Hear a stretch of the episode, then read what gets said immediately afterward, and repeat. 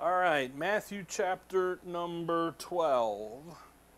And uh, we got down through verse 32 and the unpardonable sin there. Let's read verse 31. Wherefore I say unto you, all manner of sin and blasphemy shall be forgiven unto men, but the blaspheme against the Holy Ghost shall not be forgiven unto men. And whosoever speaketh the word against the Son of Man, it shall be forgiven him. But whosoever speaketh against the Holy Ghost, it shall not be forgiven him, neither in this world, neither in the world to come. And uh, we look down through there, and that issue there of the blaspheming of the Holy Spirit is the unpardonable sin here, and it is a speaking sin. Blaspheme, to speak evil against. And uh, there we looked, again, we looked at some things about the Apostle Paul, if I remember right. And the fact is, really the question comes up in some of that conversation is did Paul really blaspheme God the Holy Spirit? And that's really the question there because what happens is is people forget that Paul was an Israelite. He was a Pharisee of the Pharisees. Uh, he, he is sitting here. Uh, come over to Mark 3. I know we looked at this last time. Just look at it again here. You know, if you think about who the Apostle Paul was as Saul of Tarsus, he was an Israelite, and as an Israelite, he uh, had hope. Um, he had a hope in God. He had a hope in what was going on, but yet when he blasphemed against the Holy Spirit, then he lost his hope. He lost his nation. His nation lost it. So the the the and again the the passage in Matthew 12 there just clearly says that you don't have any hope in the world. If you speak against the Holy Spirit, you got no hope now, can't be forgiven now, nor in the ages to come. And, and so you know, there's some things in there. Now the but now, right now, the dispensation of grace completely different. Okay, has nothing to do with I mean, you can speak against all three and it doesn't matter. It isn't going to nail you because he's dealt with that. So, but back here in time past, the Lord Jesus in his earthly ministry, and again, Christ, we know it's a, it's a speaking sin. We know it was not geared for Matthew, Mark, Luke, and John because the Lord hangs on, on Calvary and says, Father, forgive them for they know what, not what they do. We know that the sin isn't in the body of Christ because he changed the program in order to save Paul, Saul of Tarsus, put him in the body as the first one. So when you think about what he's talking about here, about, hey, if you speak against, blaspheme against, it won't be forgiven you. Notice, if you will, in Mark 3 in Mark 3, and, and, again, I know we read this the other day, verse 27, Mark 3 27. I know we read this last time, but I just want you to see what is being said here. Um, Mark 3 and verse 27 No man can enter into a strong man's house and spoil his goods, except he will first bind the strong man, and then he will spoil the house. Verily I say unto you, all sin shall be sin shall be forgiven unto the sons of men, and blasphemes where, wherewith soever they shall blaspheme. But he that blaspheme against the Holy Ghost hath neither forgiveness, but is in danger of eternal damnation, because they said, He hath an unclean spirit.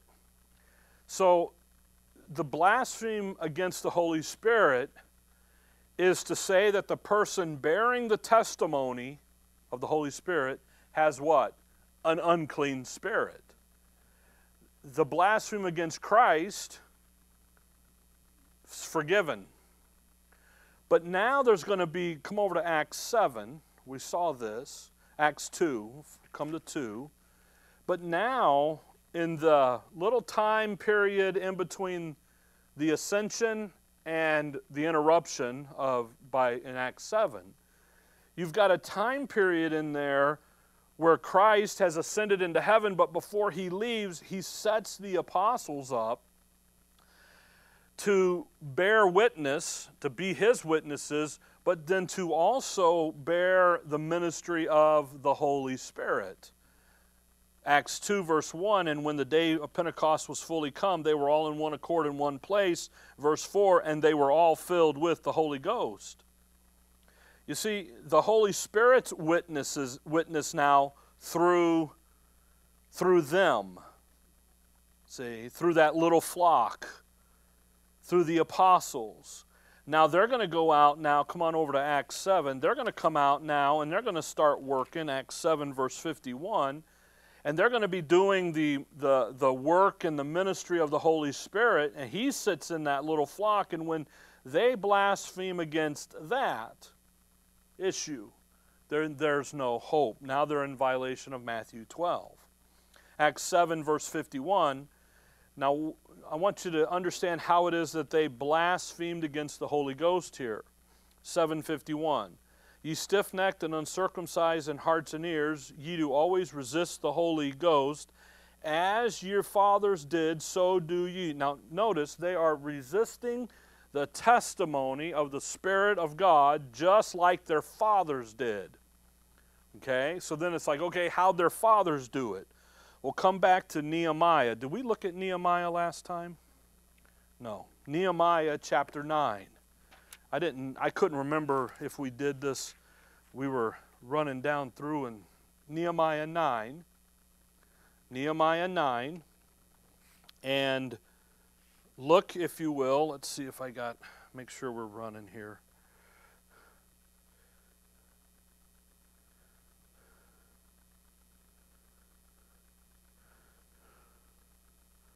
See they're asking if I'm on tonight, but I am. I kept my I did something I hardly do, and I kept my phone up here. I never do. And I got text messages, "Hey, are you on tonight?" And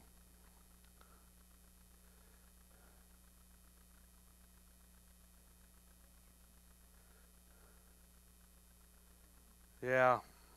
Well, we're recording it, so somebody will see it and we'll get it up there. Nehemiah 9, verse number 30. Yet many years, Nehemiah 9, verse 30, yet many years didst thou forbear them, and testifiedst against them by thy Spirit in thy prophets. He's talking about God. He's telling, telling that God forbear them. He testified against them where? By thy Spirit in thy prophets. Yet would they not give ear? Therefore gavest thou them into the hand of the people of the lands. You see, God bore testimony to the people, and he did it by his Spirit in the prophets. So the Holy Spirit didn't just come down in a fog and fill up the room. Okay? He came into the he came into some people. And that's what's happening and those and the prophets then bear the testimony to the nations. And that's what's going on in Acts 7 back here, is, is that, actually really in Acts 2, 3, 4, 5, 6, and 7, the Holy Ghost has filled up that little flock, and that they're out there being the witness. And then the nation in Acts 7 comes along and blasphemes against God, against the Holy Spirit. And again, three strikes and you're out. They killed John the Baptist, sent by the Father. They killed the Lord Jesus Christ, the Son, and now they kill Stephen, and they're ready for the wrath to fall on them. So when that happens, uh, come back to Matthew. Um, actually, make it John 12, just where we've been. So the wrath is ready to fall on them, and yet instead of pouring out the wrath, he saved Saul of Tarsus on the road to Damascus. So the fall of Israel is there in Acts 7 with the stoning of Stephen. Paul was a member of that blaspheming nation there at the time. They laid their coats at Saul's feet. A young man, Saul, breathing out threatenings. He goes out and in his own testimony there in Timothy says that he was blasphemer and so forth. So he was a part of that nation that had no chance for forgiveness. But now, today, because of the age of grace, eh, there really is, he, he's the minister, he's the apostle, He's everything. And you know, really, the only unpar- only sin a person can commit today that would make all sins unpardonable is that issue of unbelief. That's it. Die, if someone dies without the Lord Jesus Christ, again, unbelief is it's not the unpardonable sin, but yet, you know, you don't get anywhere unless you believe. And that's the issue. Look at notice John 12 here. Uh, a passage here that we've been over before. Verse 37. But thou, John 12, 37. But, but though he had done so many miracles before them, yet they believed not on him. That the saying of Isaiah, Isaiah, the prophet might be fulfilled, which he spake Lord, who hath believed our report, and to whom hath the arm of the Lord been revealed? Jesus Christ preaching to the nation of Israel out there. He's been going at them, he's been talking to them up to up to chapter 12 here. He's been preaching to them in matthew chapter 12 he's been doing er, he's been showing them miracles and all the stuff in chapter 4 5 6 7 all the way up to and yet they don't believe on him.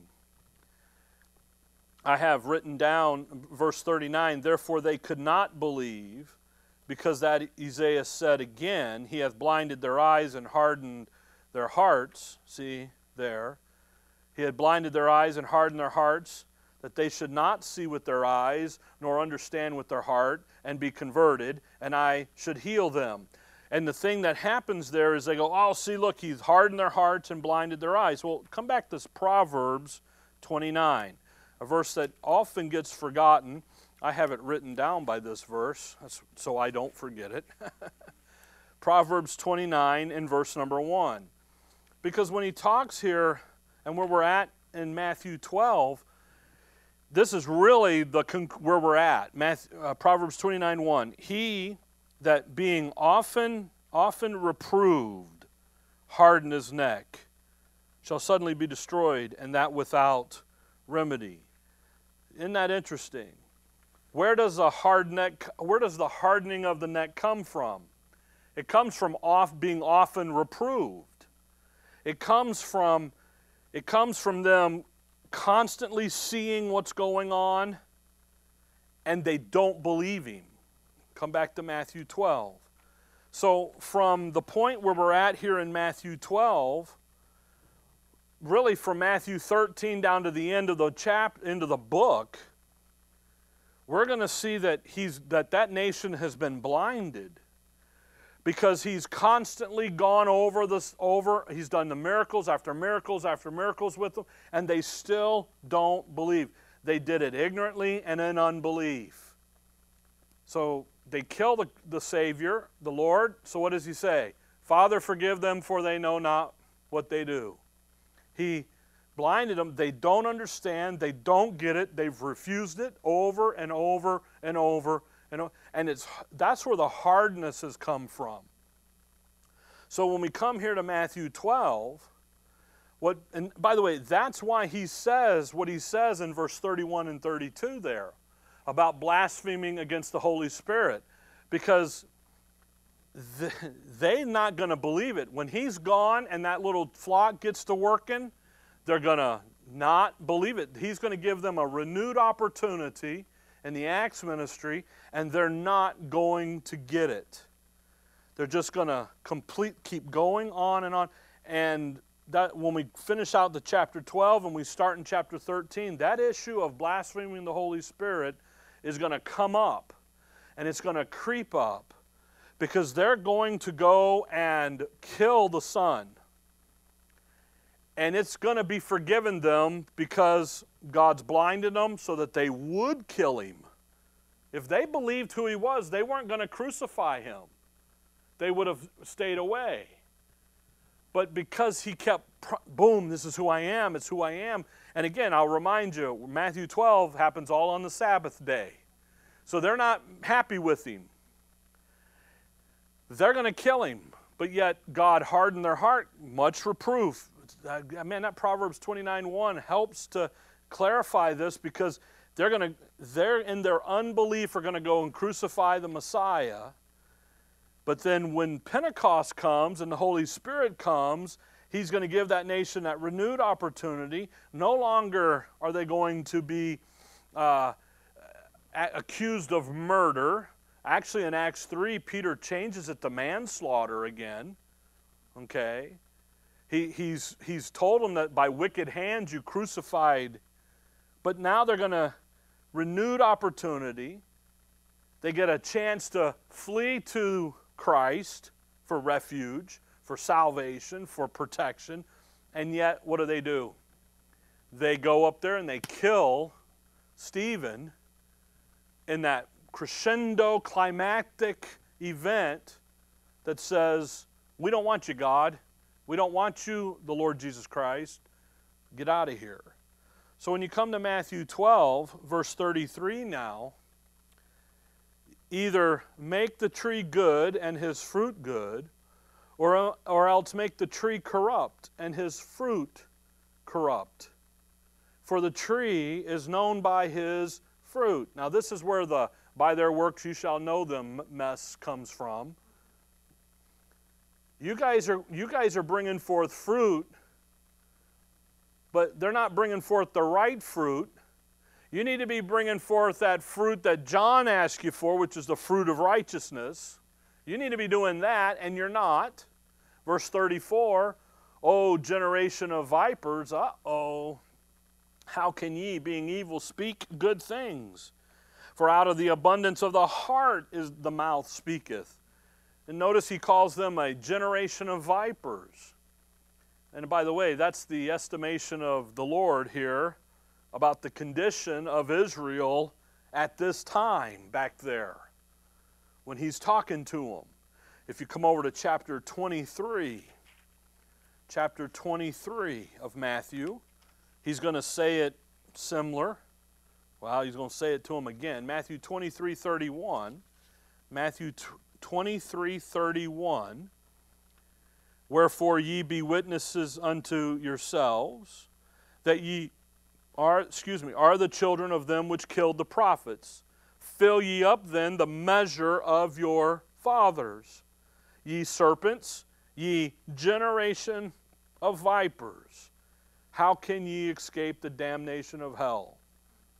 Again, that's pretty tough. That's the estimation there. Now come over to Acts 3 and watch Peter now. In Acts 3, Peter's going to change their, this description. Acts chapter 3, verse 25. Again, pretty tough language back there with the Lord with them. And people think about the Lord being soft and easygoing and laid back. He, he hated the religion, and hate's not the right word. He despised the religious leaders because he knew what they were. What are they? A generation of vipers. Acts 3, verse 25, watch Peter. Ye are. So, who? Ye are the children of the prophets and of the covenant which God made with our fathers, saying unto Abraham, And in thy seed shall all the kindreds of the earth be blessed.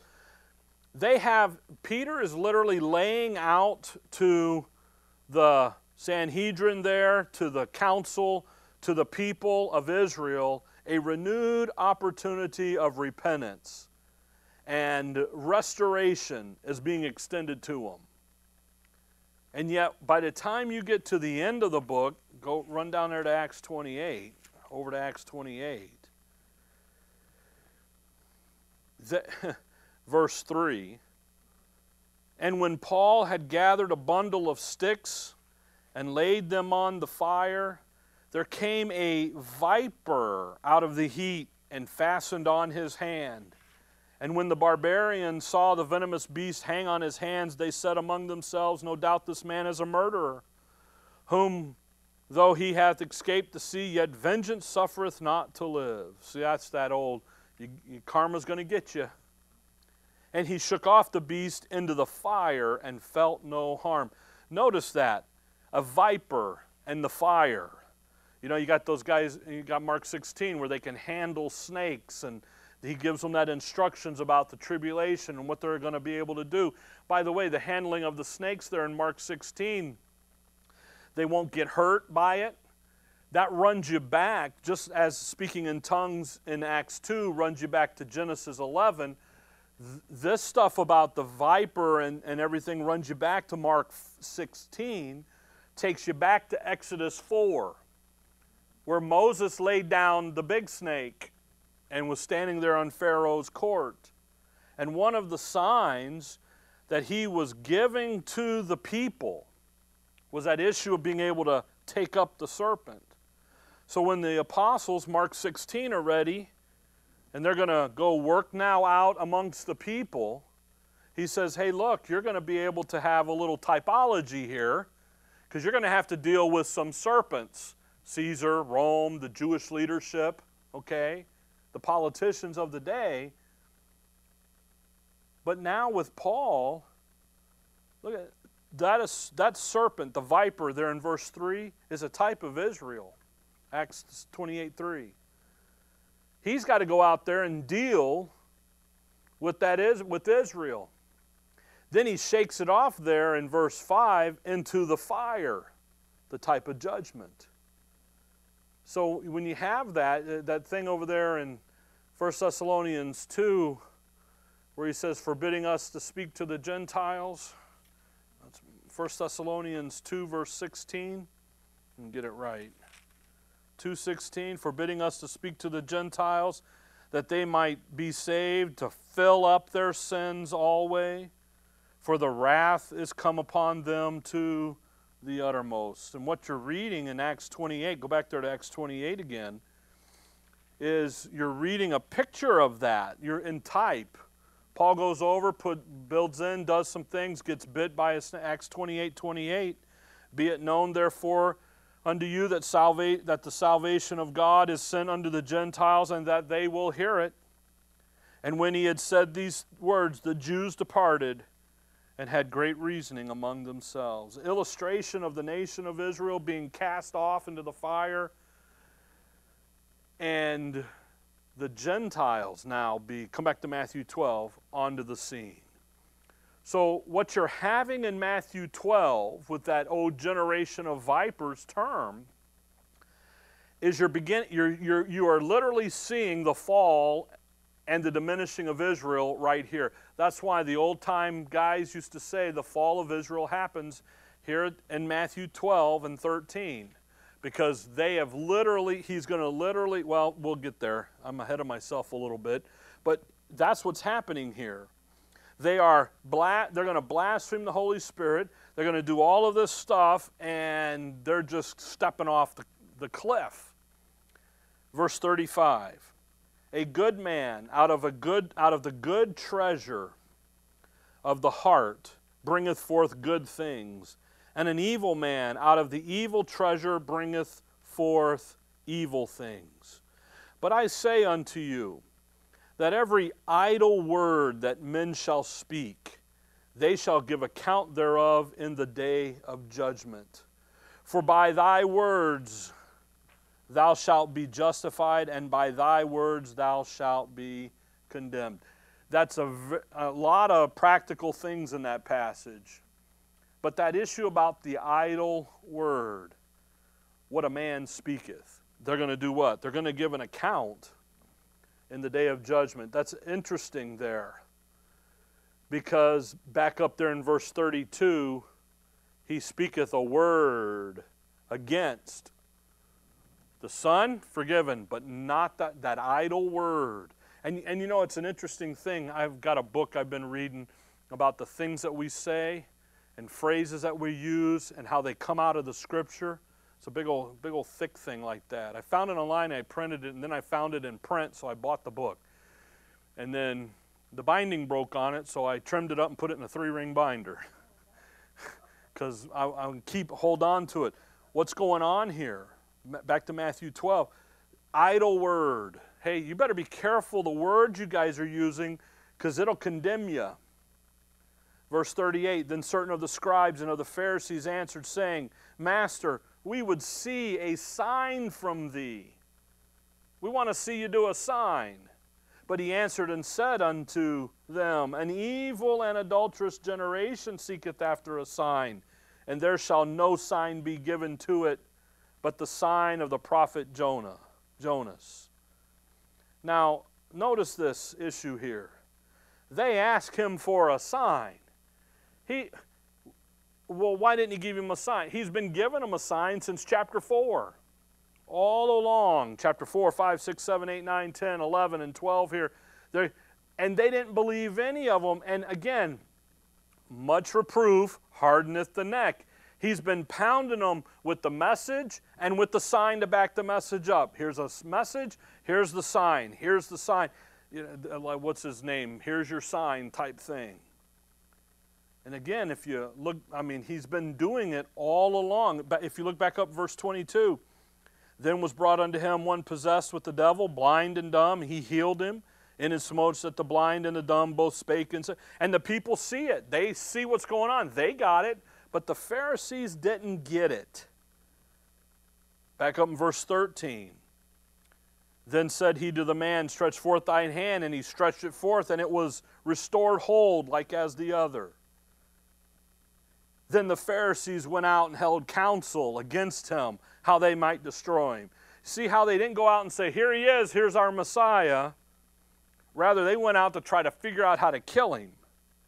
So, back over here in verse 39, Jesus says, No, guys, no more signs. I'm not going to give you another sign. The only sign that you're going to get now is the sign of the prophet Jonah verse 40. For as Jonah was three days and three nights in the whale's belly, so shall the Son of Man be three days and three nights in the heart of the earth. Isn't that interesting? The, the, come over to chapter 16. The only thing that you guys are going to get now is Calvary. That's where he's pointing to. Matthew 16. Look at Matthew 16, verse 1. Then the Pharisees also with the Sadducees came and tempted tempting desiring desired him that he would show them a sign from heaven he answered and said unto them when it is even ye say it will be fair weather for the sky is red and in the morning it will be foul weather today for the sky is red and lowering oh ye hypocrites ye can discern the face of the sky but can ye not discern the signs of the times man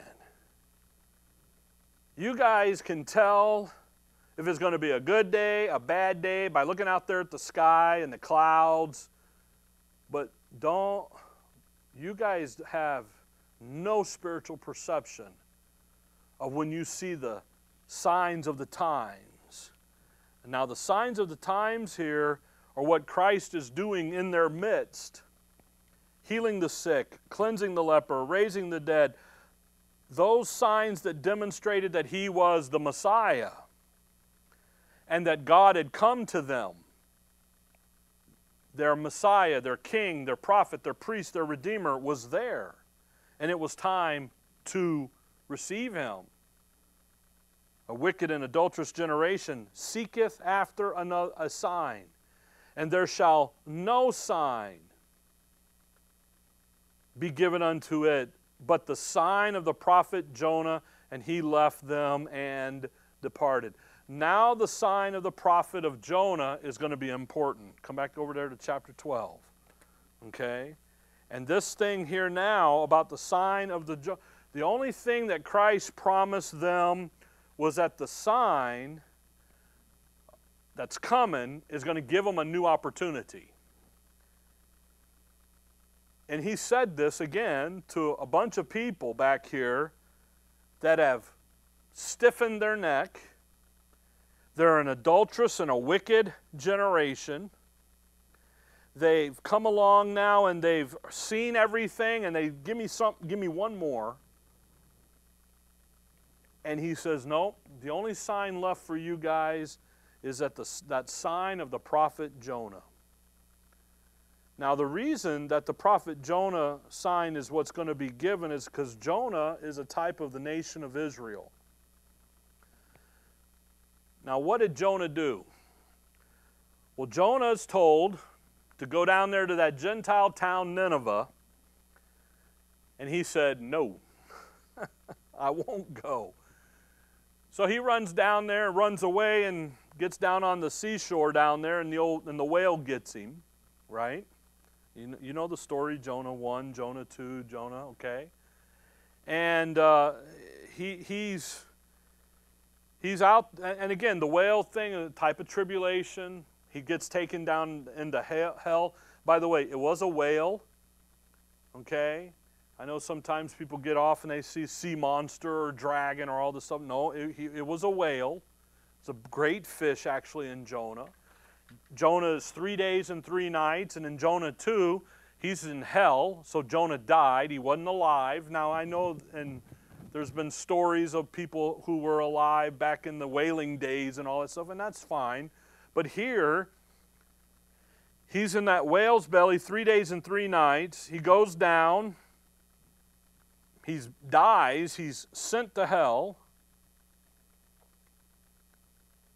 And then about three days and three nights later, the whale gets an upset stomach and spits him back out onto the sea, onto the beach there. And uh, he got up and went into Nineveh. And the whole town repented. But he was there for three days and three nights. And we'll come back and talk about, about that because that is a reversal of the timekeeping based on Israel. Israel was a night and a day makes the day, a night and a morning. Here he flipped it on its head. And we'll look at that next time. I want to finish the chapter if we can. Verse 40. For as Jonah was three days and three nights in the whale's belly, so shall the Son of Man be three days and three nights in the heart of the earth. The men of Nineveh shall rise in judgment with this generation and shall condemn it. You see that e- that evil and adulterous generation, right, is a, just a, simply a bunch of unbelievers. And the men of Nineveh who repented, they're going to rise in judgment. They're going to condemn this because they repented at the preaching of Jonah. And behold, a greater than Jonah, Jonas is here. You see, the men of Nineveh, they heard one sermon. They didn't see any miracles. They believed, they repented. You guys, and you think about the Gentiles in Nineveh, those dumb, ignorant, dogs of Gentiles in Nineveh, they had literally had more sense to recognize the word of God from the prophet Jonah than sitting right here in front of him is the nation of Israel who have the oracles of God, who know God's word. They have the greater than the prophet sitting in front of them. They've already seen that he's the greater priest. Now he is the greater than the prophet here, and they ignore him. They reject him. So Nineveh, they're going to show up and they're going to rise in judgment. Verse 42 The queen of the south shall rise up in judgment with this generation and shall condemn it. For she came from the utmost parts of the earth to hear the wisdom of Solomon. And behold, a greater than Solomon, the king, is here. So, who is the queen of South? That's Queen of Sheba, another Gentile. You see, the, the, those poor, ignorant, dumb, dirty, dog Gentiles had understood the wisdom of God, understood the wisdom of God in His Word, whether it was by the prophet or by the king, Solomon or Jonah, they understood it better than the beloved people, the favored nation of Israel. And in their midst, in Israel's midst, stands the greater than the prophet, the king. He's sitting there, he's done signs and miracles just to confirm to them what he was doing and who he was, and yet the nation of Israel rejected him, refused to hear him out, refused to believe him, so he so they are going to be condemned. Verse 43. when the unclean spirit is gone out of a man, he walketh through dry places seeking rest and findeth none. Now, from here down, this thing about the unclean spirit, he's going to give an illustration that's going to represent the judgment of God on the nation of Israel. And again, this is why the old time, you know, dispensational guys, the Scofield type, okay, say that this is where the fall of Israel happens because you're going to see the judgment of God here now. Verse 44 Then he saith, I will return into my house from whence I came out. And when he is come, he findeth it empty, swept, and garnished, cleaned completely out. Then goeth he and taketh with himself seven other spirits more wicked than himself, and they enter in and dwell there. And the last state of that man is worse than the first. Even so shall it be also unto this wicked generation. The illustration here the Lord is applying it to the generation that is evil and it's wicked. And He's talking about that apostate generation here in Israel. Now you'll notice the man in verse 43 out of whom the unclean spirits are gone is the wicked generation. And he says that when those unclean spirits go out, they have been removed. I'm, I'm here, I've removed them. They go look, they go traveling around for a while, but they come back to the guy's house. They find it empty. That unclean spirit goes in, goes out, gets seven more, worse than him, comes back in, moves, they move back in. And the latter is worse than the former. Now, what that is is an illustration to, of the result of Israel missing the opportunity that was being presented to them at the time by the Lord. The nation of Israel is a type of a house, of that house. And actually, literally, Israel is haunted by evil spirits. And we saw this when we studied Luke and, and, and all of the demonic possession. He comes in, the Lord comes in, cleans them out, gives them an opportunity to receive their king, their prophet, their priest, gives them an opportunity to, to be saved, to get saved, salvation, to receive their blessing. They won't do it. Everything is ready. He's cleaned it, He's garnished it. Everything is ready to receive their guest, the Lord Jesus Christ their Messiah. They don't receive him. The man's house is empty. It didn't have the guest that should have been invited in, the Lord Jesus Christ. And the result is that the latter is worse than the former. The result is that Israel literally becomes a haunted house. And uh, they could have been a house that had the Lord in it. They could have been the nation that the Lord had set up for them to be. But rather, they just came along and rejected him. They missed the opportunity. Now, they're going to, you know, the Lord's going to give them a renewed opportunity in the Acts period. Okay? And if you miss that one, he says, then you're done. And that's literally being, being the latter is worse than the first.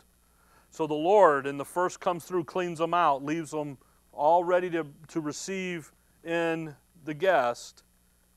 They reject him. They're going to reach over now in the Acts period and blaspheme the Holy Spirit. So it's going to be worse than the first. And that issue of the blasphemy of the Holy Spirit that's going to come on, in, come on them in Acts there is going to be, well, no forgiveness, no forgiveness, no forgiveness.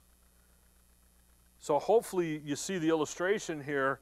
Nineveh got it, the Queen of Sheba got it, and because they got it, they're all going to rise up at the great white throne judgment over there and they're going to testify against the, the nation of Israel, the people that are there.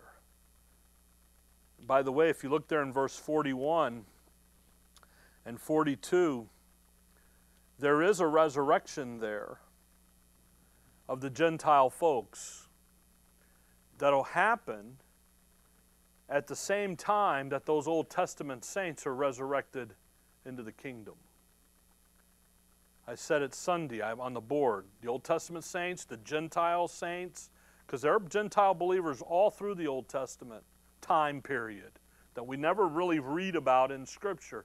They're going to get resurrected, and there's going to be a bunch of wailing and gnashing of teeth when they sit there and they see a bunch of Gentiles walking on into the kingdom, and they're on the outside going, hey, what, ha- what is this? And it's going to be a tough period. All right, back to Matthew 12, verse 46. Matthew 12, 46. Let me see here. Matthew 12, verse 46. While he yet talked to the people, behold, his mother and his brethren stood without, desiring to speak with him. Then one said unto him, Behold, thy mother and thy brethren stand without, desiring to speak unto thee. But he answered and said unto him that told him, Who is my mother, and who are my brethren?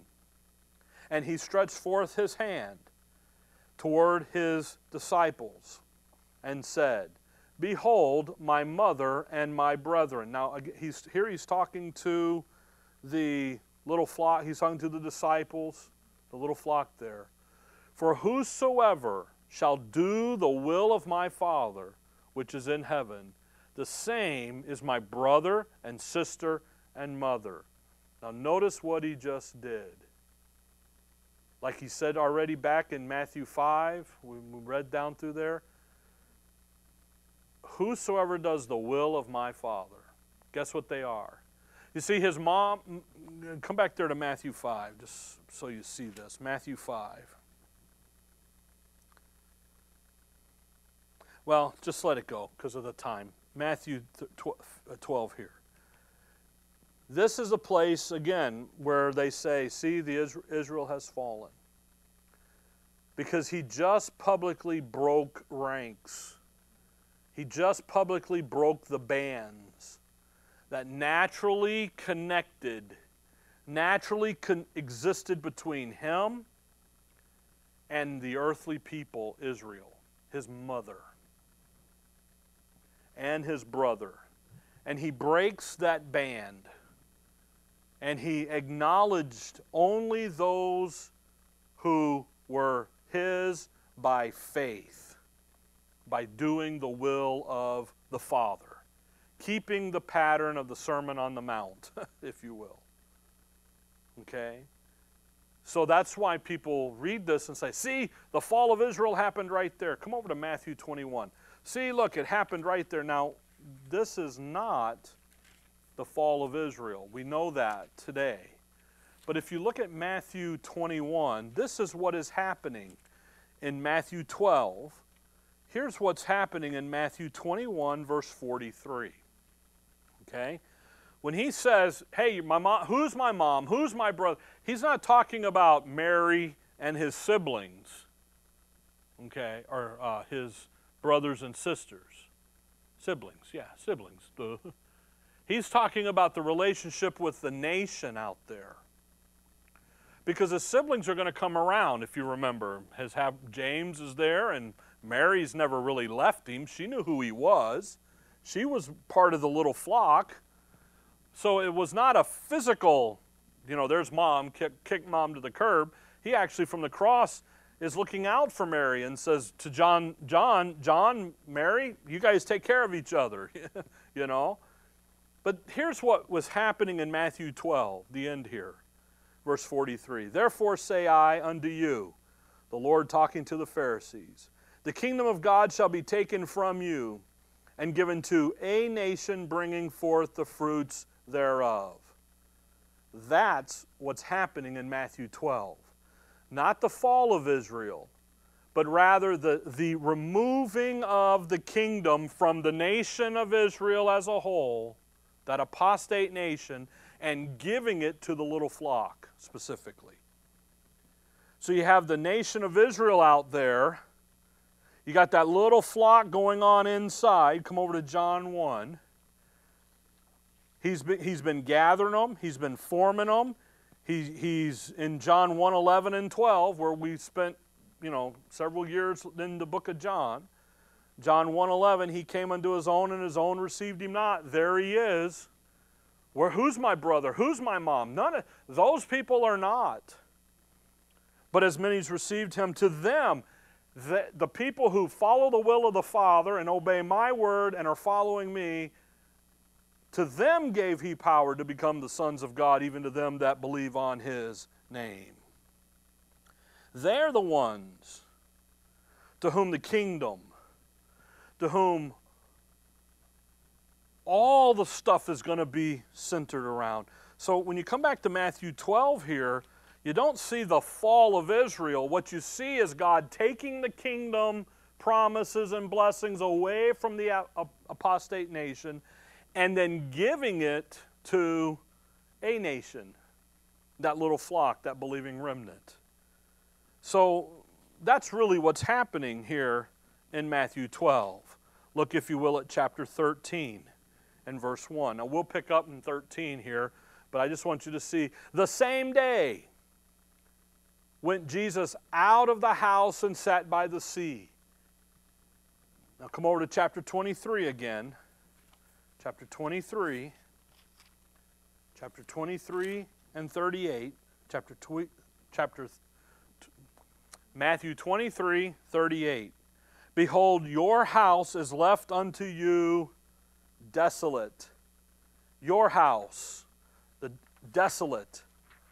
So, what he's doing here, starting in Matthew 13, all the way down here, 24, he's going to give the second Olivet Discourse, they call it. And then he's going to go to Calvary. He's leaving that temple that is part of the nation of Israel. He goes out of that tem- te- temple, the house, Israel. He says, That house is not my house anymore. You, Remember one time, what did he say about what they were doing to his father's house? Desecrating it.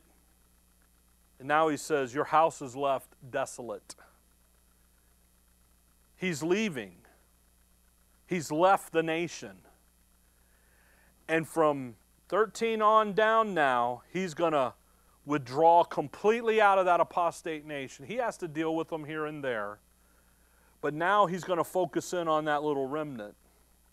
And then starting in Matthew 13, he's going to lay out the issues of the parable of the kingdom, the mysteries of the kingdom, as he begins now to educate that new nation, that believing remnant, the, the true nation, exact, the true Israel of God, as Paul calls it in Galatians 6, so that they are ready to bring forth the fruits that they're to bring forth and they're to move forth. So We'll start in Matthew 13 next time as it goes down through here. And again, these mystery parables of the kingdom and so forth. The, he's going to tell you why he speaks in, he's going to give a parable, he's going to tell you why he's speaking the parable, give you a parable, give you another parable, and then he's going to explain those two parables so you can understand what all the other parables are about and how to educate and go through. Okay? All right. Dear Father, we thank you for the evening, Lord. We thank you for your word, and above all, we thank you for everything that we have in you. For the instructions here to see how you came to your people and came into your own, and your own received you not. And Lord, we just thank you for that instruction, for the insight, and to look at it. And we'll just give you the praise and the honor and the glory. In your name we pray. Amen.